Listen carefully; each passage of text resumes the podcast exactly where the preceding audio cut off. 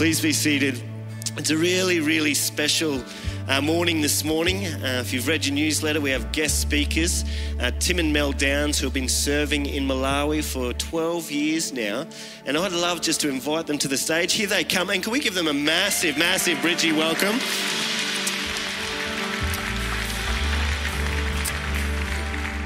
It's so good to have you, Tim and Mel. Um, for those that are, uh, don't know Tim and Mel, they've been over there in Malawi for 12 years, uh, working with a people group, the Yao people group, um, a very unreached people group, know very, very, very little about uh, our Lord Jesus, this precious one that we sing about here this morning. And Tim uh, left his job as a, a builder, Mel as a teacher those many years ago to invest into this community. And we are so thankful that we can partner as a church to partner with people who are reaching those uh, least. And so it's so good to have them here this morning. Now, today, uh, this morning, Tim will share with us, but Mel is lined up to speak at 4 p.m. and 6 p.m. service. So come out again in the evening and you can hear more from Mel. Um, but Mel has also written this amazing book. One of the blessings that's come out of COVID is a book. When I, I realized she thought, well, COVID, what am I going to do? She wrote a book. Like, who does that? It's amazing, amazing. Um, and it's such a great book. I just want to give um, Mel just a little bit um, of time to share about that book, and then we'll, uh, we look forward to hearing from Tim as he shares God's word. Thanks, Andrew. Thanks for having us here this morning. It really is. We feel like we're drinking in, just celebrating being together. And I don't know how often you appreciate being together, but appreciate it because God is incredible. Um, I wrote this book actually it kind of came out of this fire in my belly of, Lord, what are you trying to get me to do here? But I think the real crux of it is the power of the testimony. When God speaks to us through someone else's story, it, it really hits hard. And, and I, I've, I've been affected by that myself. And so I said, okay, Lord, I'll be vulnerable. I'll put my story out there and see what He's going to do. And it's just been an incredible journey. And my point is that God is incredible. It's not me, it's God. And when I reveal my mistakes and my issues through ministry, through being in a village in Africa, what I want it to do is to say, hey, God can do anything, anything. So, look, let me share that with you. It'll feel like I'm having a cup of tea with you. So, sit down and have a read. Thank you so much. Yeah. I wholeheartedly recommend that. Just it'll be on sale just out these doors, um, but it's so authentic. Um, Mel's walk and just uh, with God and seeing God intervene in that way, you can't help but be encouraged and inspired to step out in faith yourself as you read that book. So uh, I commend that. And now, Tim, we get to hear from you. But before uh, we do, let's join together in prayer as we long just to hear from God um, as we listen through Tim here now. Lord, we've sung just incredible songs. Uh, Lord, you reigning above it all. Lord, you uh, defeating darkness and bringing light. And Lord, we recognize your presence right here. And Lord, we as your children want to hear from our Father. And so, Lord, bless him by your Holy Spirit. Bless him and empower him. God, give us ears to hear what it is you have to say to us. We thank you, God. We love you, God. We, we long to hear from you now. In Jesus' name, amen. Can we welcome Tim as he shares with us? Andrew, thank you. Mate, I did read that book. It's a good read. Um, it didn't make me feel like having a cup of tea with my wife. It actually made me feel like wanting to be an African missionary. So you want to very go easy with it. It's a little convicting. Thank you for the opportunity to be here this morning. It's really good. As Mel shared, being with other like minded people, singing, praising, praying, it's really encouraging you know, it looks very different here. Not, not just to when we were here three years ago, but very different from where we are in Africa. There's a couple of images that might come up, but if you can picture like some, one of those scenes off a National Geographic show where you've just got the, the village with the grass hand woven mats, big sprawling mango trees, mud huts with grass roofs, that's what it looks like where we share God's word there. Um, we take our shoes off because reading God's word, we are entering into a holy space we open ourselves up to what He wants to share. Andrew, you guys have journeyed with us since the start, hey? So we want to say thank you for that. We thank you, Mel, we use the word partnership, right? It's, it's a funny word in some ways because Bridgeman gets behind a missionary and says, We'll pray for you guys. We'll, we'll, we'll, link up with like Skype calls, we'll send you money, we'll send you encouragement, and it's, it's, it's a beautiful thing for us, but what's the two way bit? It's a funny partnership, you know? I guess in some ways today, my desire is that I give something back to you from the Yao faith community.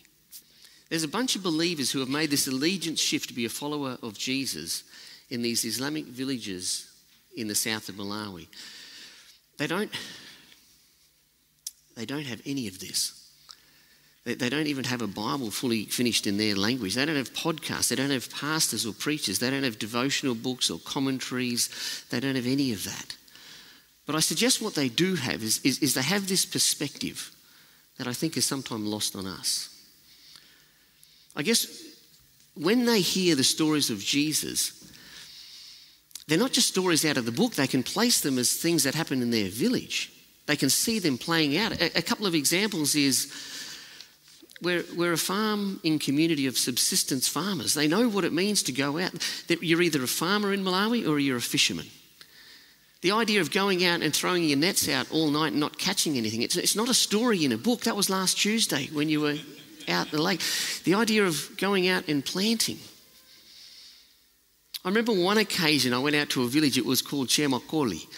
Um, and I was going to share that story about Jesus. And, and he was telling the story about how a sower went out to sow. You, you might know the story. And I, I had some seeds in my pocket. I was ready, you know. So when I sat down, I, I, threw some seeds out and I went on to read out of the scripture. It said, A sower went out to sow. As I looked back, some chickens ran along and started picking up the seeds that I threw, and some birds flew down. And they really disrupted everything. And then an old lady in the village, she said, Baba, I kaj. Nothing happens in English where we are, it's in another language. And what it means is, Baba, stop there. So, so picture this I'm the, I'm the missionary there to teach them about Jesus. I've read one sentence from that story, and the lady goes, Baba, why would you throw seeds where you know people walk?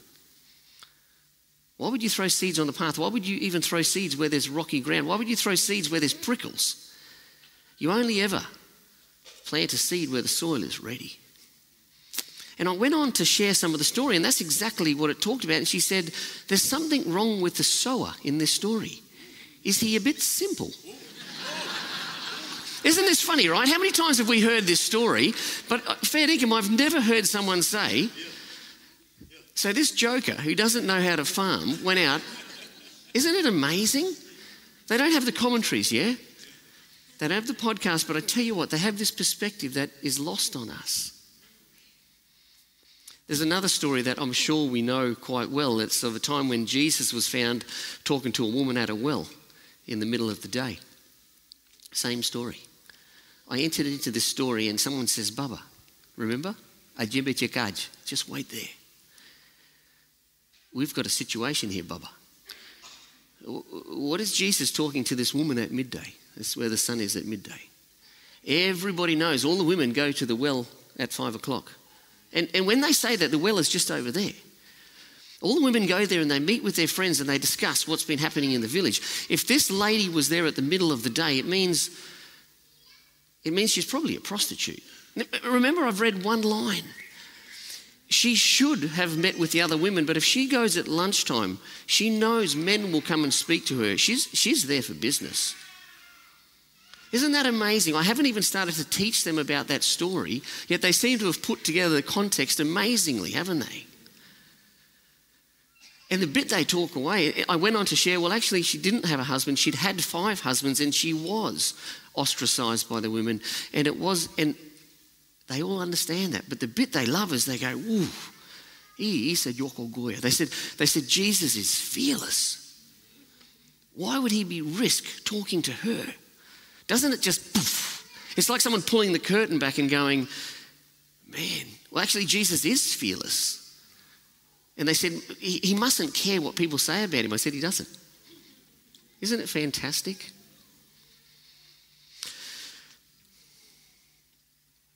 they also know what it means to not be good enough. There's a bunch of religious leaders in the community who are always telling them that they're not leveling up with the law. There's, there's, they can always fast better, they can always go to prayer meetings better, they can always give more. There's always a sense that they're never a bit like the Pharisees. So, isn't it beautiful? There's this relatability that comes in. So, what I want to share today, what I want to give back today from the Yao faith community, is some perspective on a passage of scripture I'm, I'm assuming we know quite well. I, was one of those kids who was spammed with the gospel since day one, right? I had my little matchbox cars and I would play at the front. Dad would be up here doing his thing. And I've heard this story on Jesus teaching in prayer many times. Maybe you have too. Before I enter in, about six weeks ago, I'm up in Mackay doing some sharing at a church, and I was out the front on time. You know, GPS has saved the life of a missionary because you can get to churches on time. You don't have to argue with your wife about finding the address. I was out there, and a guy walked in, got off his motorbike, and was walking in with his helmet off and his jacket. Bit of a rough looking dude. And I was out the front, and he, he, he sort of said, Am I at the right place? I said, Are you looking for a church? Yeah, yeah, yeah. Am I on time? I said, Yeah, man. I said, Don't you normally come? And he goes, Nah, first time. So I leaned and I said, Well, fella, you're lucky, right? Apparently, there's this visiting speaker from Africa. he snapped back at me. He goes, What the heck do I care about Africa? I don't, I don't come to church to hear about Africa. I come to church to hear about Jesus. He's on point, yeah? So, so when I enter into this story this morning, my encouragement to all of us is that we're not here to hear a story from a guy from Africa, but we're here to hear about Jesus, yeah? Let that be my encouragement and our commitment as we go into this. If you have Bibles with you, turn to with me. It comes from Luke chapter 11.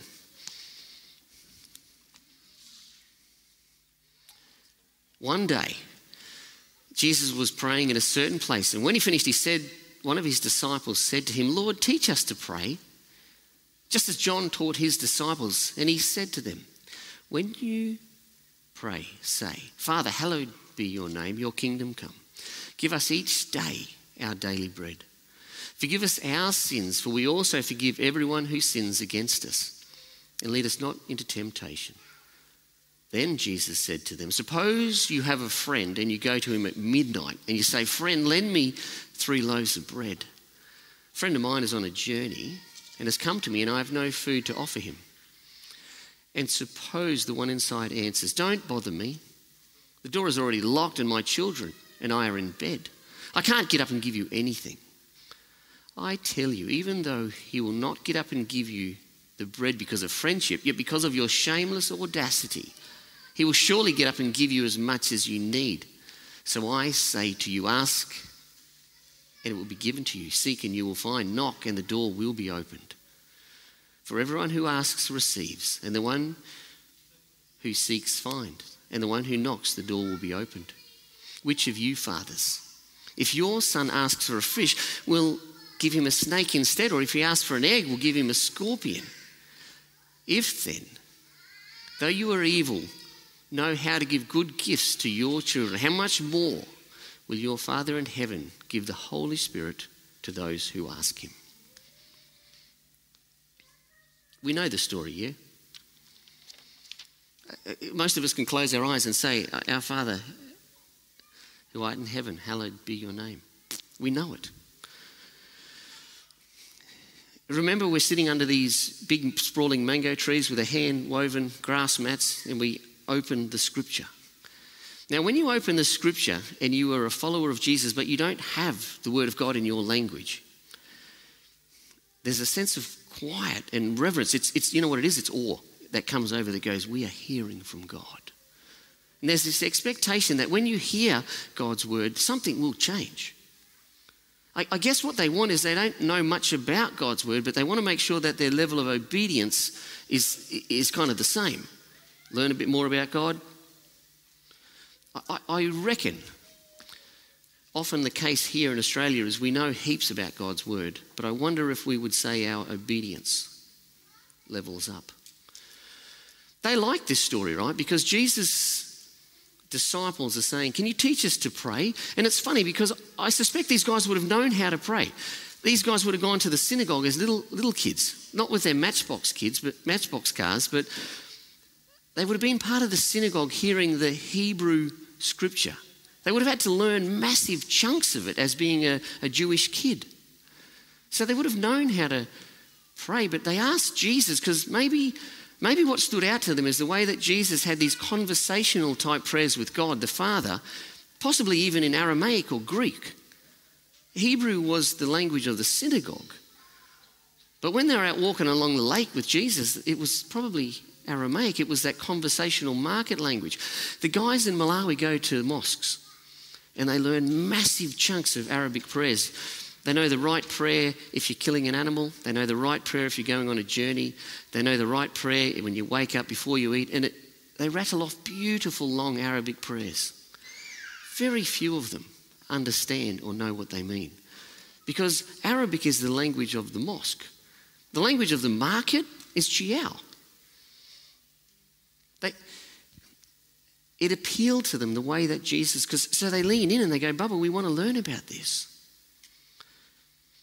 The bit that really stands out, I will read. Suppose one of you goes to a friend in the middle of the night and he says, Let me borrow three loaves of bread because a friend of mine has dropped in and I haven't got anything for him to eat. And suppose your friend asks, answers, Don't bother me. No one leans forward on their seats because we're on grass mats, but everyone's like, Eesh, ah, achimweni. It's like, ooh, there's a blow. Before I went to Africa for the last 12 years, I lived in Australia for 32, I think.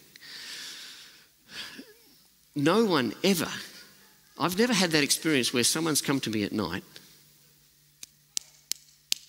Knock, knock, knock, it's midnight. Mate, you wouldn't have a few hamburger buns, would you?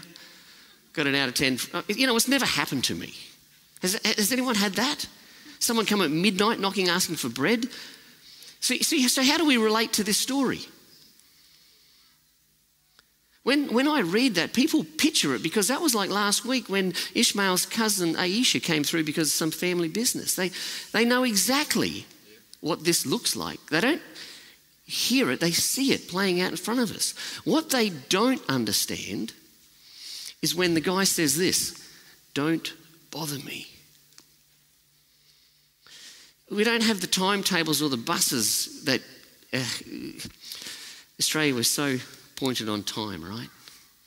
If there's a funeral that you need to go to, or if there's a, a, a, initiation ceremony or a wedding, you just hear a word and you just get your family and you start walking to the village. Someone gets sick, you just pull up at the nearest village where there's a good chance you've got a relative. Like, just picture you've got most guys have got three or four wives, so there's there's a fair spattering of people that you're related to. So it's not uncommon to have this scenario happen. What is uncommon is the whole don't bother me. The reason being, in a communal shame honour society, there's just too much honour at stake. There would be the potential that you would be known as the one who doesn't help and is not hospitable to visitors. Actually, not just you, your whole family would be labelled as they're the ones who aren't hospitable. It would go beyond that. Your village would become known as the village that you don't want to go there. Don't go to Chernikassia. Don't go to Umbamba. I heard a story once where someone, and they, they never fed him. They never gave. It's, it's absurd. So, so, so then, how do you reconcile what happened in this story? Is Jesus making this up? Well, the next part of the story seems to help out. It lines up nicely with Jesus' teaching here. Remember, remember how this is pictured? Jesus' disciples say, Can you teach us to pray? So he gives them a model prayer, and then he goes on and he chooses an, a story to illustrate and to back up his point. So bring it down to Jesus wants to teach his disciples how to pray, and this is the story he chooses. Don't bother me.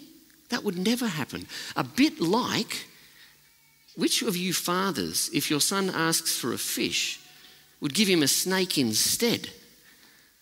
That would never happen. Or, or hey, dad, can I have an egg? Yeah.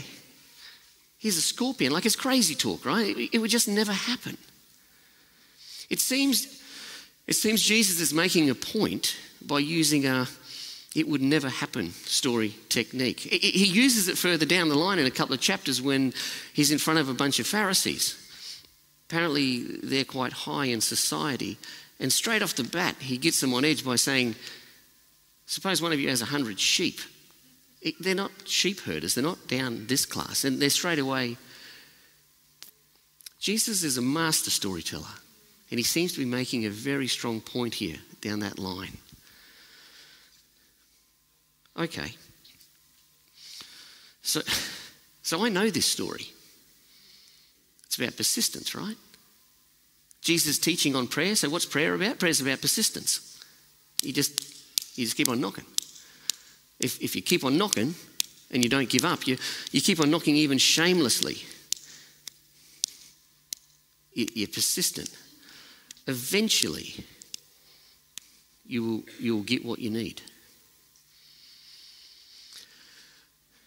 It seems we as Westerners, we have this uncanny knack of putting ourselves in the center of all of these stories that Jesus tells. We hear a story and we, we put ourselves as to what we do. So we instinctively go, well, prayer's about me being persistent. This is not always the case in non individualistic societies like we are here. To tell you guys that you're individualistic is a bit like trying to explain to a fish what water's like. Like, there's no reference point, right? Like, where do you. I mean, obviously, you can't explain anything to a fish, but you get my point. We're in a communal society, a shame honor society. Things are viewed very different. So, I'm the missionary over in Malawi. Our gig is we're supported, we're prayed to go and share the good news of Jesus. You know, incidentally, God is just as good to us over there as He is to you. And He has a desire that people know Him. We get a couple of leaders from each different village, and there's about 12 of us who every three months we go away and we stay beside a lake, and we do like a three or four day sort of men's camp, I guess. Ishmael's not doing too bad, so he always brings a couple of chickens. Baba, Baba Yusuf, he's got tomatoes, he brings the tomatoes. Ayatu, he always brings the rice. Someone else brings the salt, and, and we bring the food together and we have this camp. It, it's happened over tradition. that the last day, we all get up early and we do like this communion up the top of a mountain. And we, we've, we've developed this pattern where everyone gets a rock from downstairs, down, down at the bottom. We carry it up and we, we leave this rock on a, on a little altar up the top, and it signifies something in our life that we want to leave behind with God. It might be a dodgy relationship or, or some unforgiveness or something that we say, God, I want to leave this with you and, and have it no longer part of my life. So I'm down there and I pick up my rock. And I look over and I see my mate Ishmael. And I said, Achimweni uli, mpaka siao, siao tupili, which means, Ishmael, what? Is, is, your, is your sin overflowing this year? Because he had half a dozen rocks. And he goes, nah, no. But, but maybe my mother has some sin. Maybe my sister. Maybe my two brothers and my wife. Isn't it interesting? I just instinctively assume I can get right before God. In the communal type society, he assumes I can do business with God not just for me, but for my whole family. Even theologically, I'm not sure how that fits, but I do remember reading this story about Job when he was doing some offering before, and he was giving offerings for all the members in his family. There's a thinking that it's not just about me and God, but it's about us and God. They read the same scripture, but often interpret it very differently. Following on from that individual society thing, there's a, there's a missiological anthropologist. Hope you enjoyed that. That's the biggest words I know. He, he went to three different countries and asked some seminary students the same story. It's another story that we know. It's the good, it's the prodigal son story. He went to Russia, he went to Zambia, our neighbours, and he went to America basically what he did is he got to the class of these seminary students ready to go out and said, Can you just quickly buddy up with a mate and write down quickly the, the story of the prodigal son? It's amazing how the results were so consistent. In the American college, most of them, the story went like this there's this rich guy, he's got two sons. One of them takes his inheritance early, goes to another country. Whilst he was there, he blows his money on wild living wine, women, and song. Ends up in a pigsty and goes, You know what? Even my dad's workers do better than this. I'm going to go back and beg forgiveness. And he did. And that's the story. When they asked the Russian guys, right, they wrote the same story down. It went like this There was this guy who had two sons. One of them took his inheritance early and went to another country. When he was there, there was a severe famine. And he thought, I'm going to starve, I'm going to die. I can go back to my father and beg for forgiveness and maybe I'll get a job. And he did. and He went back. So then he asked the guys in Zambia, they're our neighbours. They said it went like this there was a guy who had two sons. One of the sons took his inheritance early and went to another country. When he was there, there was a famine, but, but no one would help him. No one would give him food or anything to eat. So no one would ever stay in a country where people don't help you. So he thought, I will go back to my father and I'll beg for forgiveness and maybe he'll give me a job. And he did. So if we can pull that scripture up, here's what's very interesting, right? The story of the prodigal son. It is a father with two sons. He does blow his money on wild living. It's coming. Squandered his wealth in wild living. But there was a severe famine, yeah? And at the end, nobody gave him anything. Isn't it beautiful? The different cultures, how they pull out what to them they see as a significant part. We Westerners put ourselves in the center of the story, so because I wasted my money doing foolish things, then I decide I'll go back to my father and beg. That's just how individual people see it. People from another culture, they go, well, well, something completely beyond their control. Like, who's in control of a famine? It's just an outside event that caused me to go back. Our Zambian mate said, well, if you're in a country where people aren't hospitable, then you don't stay there. Isn't it fascinating? Same scripture, three different perspectives. So when they look at this story, none of my African mates have ever assumed that the hero in this story is the guy who keeps on knocking. They've never assumed that the way that you get answered prayer is to just keep on annoying God till you, till you eventually pry open his reluctant fingers and he'll give you what you want. Actually, I'm a father, I've got two boys. Just say one of them wants an ice cream or something. His best angle is not to just go, Dad, I want an ice cream, Dad, I want an ice cream, Dad, I want an ice cream, Dad, I want an You know, because that's annoying, that's nagging. When you do that to a dad, dads just snap. And they say like these throwaway statements like, Son, you're never going to have another ice cream for the rest of your life. your mum rolls her eyes and goes, You know, go to your room forever. You're grounded till you're 40. Like, you know what our, our dads are? That's how we roll, right? But that's not my point. The point is, they don't assume nagging God is the best way to get a result. And they don't assume that it's what you do that gets something out of God. They always assume that the hero in the story is actually God. It's more about him and his character.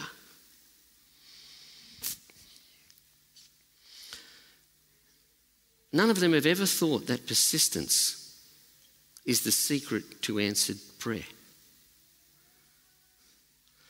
This word is tricky for us because I checked it out in a number of different translations. Some translations say eh, persistence, some say because of the boldness, some say because of shamelessness, importunity, some say brashness, some say impudence.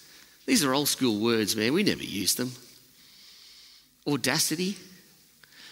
Interestingly enough, at the bottom of the NLT translation, there's this little note that says it could mean shameless persistence, or it, or it could mean that, that the guy wants to, in order to avoid shame, also that his reputation won't be damaged. Because if that's a perspective, then that lines up beautifully with my African mates. They think the hero of the story is never the guy who keeps on knocking. The hero is always the God who gives. this swings the story to, to the neighbour being the centre. And because he wants to avoid damaging his reputation, he will give what he wants, what we want. Interestingly enough, in that story, the guy doesn't knock, knock, knock, knock, knock, knock. He knocks once. It's, it's the cultural and social shame that does the rest. That's what gets the guy up out of bed to help, and it says, and to supply him as much as he needs. The guy doesn't want the shame and disgrace of being known as the one who won't help a neighbour. Now, we know in this story, God is the neighbour, He's the one that we go to in need. Check this. Remember Abraham? He was the guy that God chose to build his people through, the father of our faith. There's a story where, where, where, God decided to let Abraham in on his plans. It's that story of when, when he was going to destroy Sodom and Gomorrah. And Abraham backs up and actually challenges God on this, thinking that, man, if there are some righteous people in there, God, you don't want to destroy them along with the bad guys. You notice Abraham's angle to, to, to, to, petition God. It's not the, oh, come on, God, come on, God, come on, God. Like, there's no annoying, nagging God. What he does is he, I'll read it. He says to God, You surely wouldn't let them be killed when you destroy the evil ones. You, you are the judge of all the earth. You only do what is right. Abraham plays the reputation card. He appeals to God's character, his honour. You know, we see this a bit. Remember that old school psalm that we love, the 23rd psalm? Lord is my shepherd. You know, he guides us in the paths of righteousness for his name's sake. It's about him, it's about his reputation. God will always be the hero at the end of the story. And if somehow we swing it to, well, I asked the right way and I got what I want, we have missed a very big point. When Elijah was there with 450 prophets of Baal and he's telling them to keep pouring water over the bull, he's, he's keep pouring, keep pouring, it's not wet enough, keep pouring. Finally, Elijah puts God to the test. He says to him, Answer me, God. Answer me so these people will know that you are Lord. He appeals to God's character. He, he just challenges God to be true to himself. Please help me, God, so these people won't laugh at me. No, there's no him in the story. God, they'll kill me if you don't do this. There's no, he just says, God, you need to look godly here. And he stepped back. What about Moses? We see this all. Moses, Moses goes up on the mountain, he gets the Ten Commandments, right?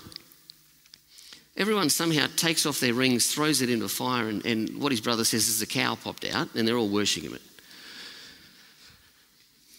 God comes, Moses comes down, sees them all worshipping. God goes nuts. And he's going to wipe them all out. And Moses is like, no, no, no, no, no. And he, and he jumps in between and he starts praying to God. Look at the angle that Moses uses. God's going to wipe these people out. He says, if you do, well, well, the Egyptians will say that you just brought your people out here in the mountains just to get rid of them. He's appealing to God's character, his reputation, his honour. Same thing happens later on where God says, I'm not going to go with you people because I might wipe you out. And Moses backs up and goes, Well, if you don't go, I don't go. And there's a standoff. And he, he doesn't start annoying God, he says, it's in Exodus 33, he says, But if you do go with us, everyone will know that you are pleased with your people, God. He's playing the reputation card. Prayer has to be more about God's character than our activity, yeah? It has to be. Prayer has to be more about God's character than our activity. It can't be just a formula that we get right and we'll get what we want out of a reluctant God. It has to be about a loving God. So, my mates in Malawi always assume that God is the hero in this story. And, and when they pray, I reckon sometimes it sounds a bit arrogant, a bit cocky. They're kind of just assuming that God will help them or, or solve this situation. They don't seem to beg and plead like often I can find myself doing. Actually, it's not arrogance is the wrong word. It's they have this assurance that I, I sometimes envy. They just assume God will be true to himself. Maybe a perspective that helps them is uh, they know what it is to be a slave. Generations ago, they, they were slaves. So they, they have history and stories of they know what it's like for a slave to beg to a master. You're, you're flat down on your face just begging. Then there was a colonial rule, so they know what it's like to be, to be a worker petitioning a boss. But now they know what it's like that it's a son asking a father. Do you know a son asks a father very different to a slave asks a boss? Maybe they ask with an assurance that my dad, who is good and loves me, will do something good and loving. I guess that means their assurance, right? It's not arrogance at all.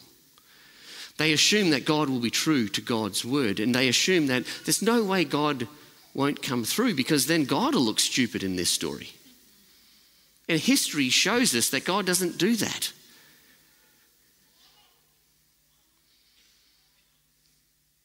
Doesn't it spin how we go to God? Remember, remember at the start when I said, when my friends open God's word, they assume something will change? Oh, I wonder what that is for us today how when we go to God? How do we take ourselves out of the story and make it about Him? There's one more thing and point I, I, want to make. I think I know why I've never had a story where someone's come to me and said, Mate, can I get half a dozen hamburger rolls? It's because I've never gone to someone's house at midnight to ask for half a dozen hamburger rolls. And you know why I haven't? Because I would probably prefer to get up and go down to the IGA or go down to the servo and solve the issue myself rather than look maybe a bit needy and dependent on my neighbour. It's just old school pride, isn't it? Pure and simple. There's a couple of big points we take away from this story from the perspective of our Yao mates. One is that we need to remember God is true to who He is, and He's true to His word, and His track record proves that. We can count on that. The other one is, is we need to go to God in a posture of humility that says, I don't have what it takes. I can't do this. I'm not good enough. I'm too weak. I'm needy. God, if you don't pull me out of this situation, it's very different to God. I got this plan and I wouldn't mind you adding a bit of your blessing on to help me out. But if you don't, I'll probably get over the line. And it's completely different, isn't it?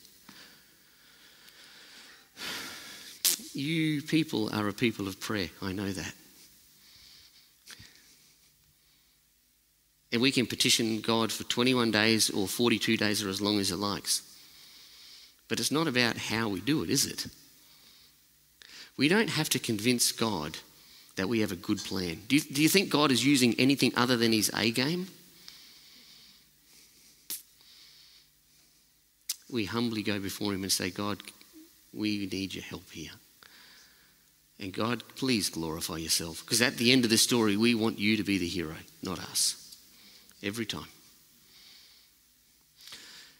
Isn't that simple? It's as simple as this. Even if the kids didn't go out, they could have stayed and they could have heard it this, this way. God distills it into a simple line. He says, Which one of you fathers, if your son asks for a fish, is going to give him a snake? We can all understand that. God's a good God who gives good things. Which one of you fathers, if your son asks for an egg, gives him a scorpion? It's crazy talk. But it's simple because God wanted to make it simple in that realm of, and this is how you pray. Let's pray now. Lord God, we thank you for your word. We, we love it. It's alive, Lord. We thank you that you are building and extending your kingdom amongst the Yao in Malawi as well as here in Bridgie. And we thank you that you are true to your word. Lord, Jesus, you said over 2,000 years ago, I will build my church. And Jesus, we hold you to that. Thank you, you are true to your word. Lord, we pray your blessing upon it this morning. And we invite you, Holy Spirit, to, to, to do the work that you need to in our hearts. So that when we come before you, we're not those annoying little kids, but we're actually a child before a good father who just has an assurance that says, My God will do good. Lord, lead us in blessing, lead us in goodness, lead us in paths of righteousness, even. Why? Always for your name's sake. We pray this in Jesus' name. Amen. Amen. Thanks, um, Tim. And as a church, I feel this is a really timely message for us uh, leading into those days of 21 days of prayer. And quite a simple message in one sense of turning the focus onto who God is. Isn't that, isn't that refreshing? To say it's not about me, it's not about me praying in the right way. It's about looking at who God is a God who loves us dearly, more than we can imagine, a God who reigns above it all, as we've sung. We are blessed people, are we not? To know this God and to be able to come to a God like that. And maybe in today, as we bring our needs before God, we all have our various needs. Maybe sometimes we think, well, God, would He even have time to hear my needs? Is, you know, am I bothering Him? Or maybe we think, uh, you know, is my life worthy for Him to answer prayers? Well, today we've heard it. it's not about us, it's about His good character a loving Heavenly Father. That is a good word. And as we come to 21 days of prayer, I want to encourage us. How awesome is it for 21 days we can bring all of our requests before Him, this great God? And as I was listening to Tim, just one verse came to mind that reminded me of the confidence we can have of God's love for us and the confidence that we can enter in to go to Him and approach Him boldly. In Romans 8, Paul's Paul writes about all that Jesus is and all that he's done. He says, What then shall we say in response to these things? If God is for us, who can be against us? If God is for us, it's about him. And then it says, He who did not spare his own son, but gave him up for us all, how will he not also, along with him, graciously give us all things? If the Father has laid down the life of his son, given his son for us, how will He not graciously give us all things? In your situation and circumstances, I pray this morning that we would be people of confidence, that we would just rest in who God is. And I pray that now, as, as we worship, about to worship about uh, who Jesus is and all that He's done for us, may there be a great freedom. And I want to I want to ask or encourage you just to release those needs to that, that loving Heavenly Father who loves you and wants to bless you and pour out His goodness upon your life. Would you stand with me as we continue in worship now?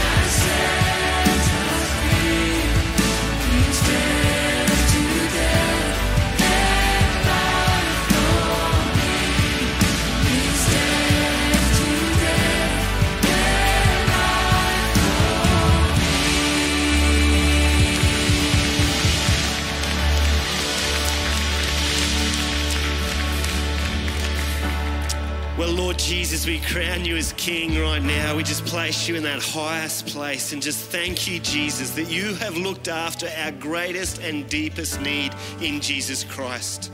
And Lord Jesus, if you have looked after our sin, you have looked after death, you will look after our every need. Lord, right now we just throw ourselves upon your love and your grace and your character. You have been faithful since the first day of this earth and this universe. You will be forever faithful. And I pray that over each one now, Lord God, that you would help us to look to you, to look to your faithfulness, to look to your grace, to rest in who you are day by day, moment by moment, Lord God. Even this week, I want to pray that we might know your grace in those needs in our life, those things that we're crying out to you for. Lord, may we know your grace in those places. Thank you, you're a God that is always available. Thank you, God, that you're a God who is always powerful. Thank you, God, you're a God who is always loving. Lord God, we worship you, we honor. We are not worthy of you, Lord God, not worthy of your goodness, but we lift you up and crown you as the King of Kings and the Lord of Lords here in Jesus' name. Amen. Amen. About we just give a shout of praise to God? Is He not good? He's good. He is good. Please be seated. I do want to say if, if you would like to be prayed for this morning, it's, it's been about prayer that we can go to God. We have a prayer team that will meet you down here, would love to pray for you. Also, Mel and Tim will be out the side doors. You can purchase the books. And also, if you would like to spend more time with Mel and Tim today, in the newsletter you'll find uh, details of a lunch, just a BYO lunch over at Pine Rivers Park. After this service, you can meet there and just get to know them more, get to know their ministry as well. I'm sure they would love that. Um, but could we just finally just put our hands together again for, for Tim and Mel? We really love having you guys here. Been really blessed uh, by your ministry not just today, um, over many years. So thank you so much for that. God is good. He's with us. Have a great week. We uh, look forward to seeing you next week. Thank you.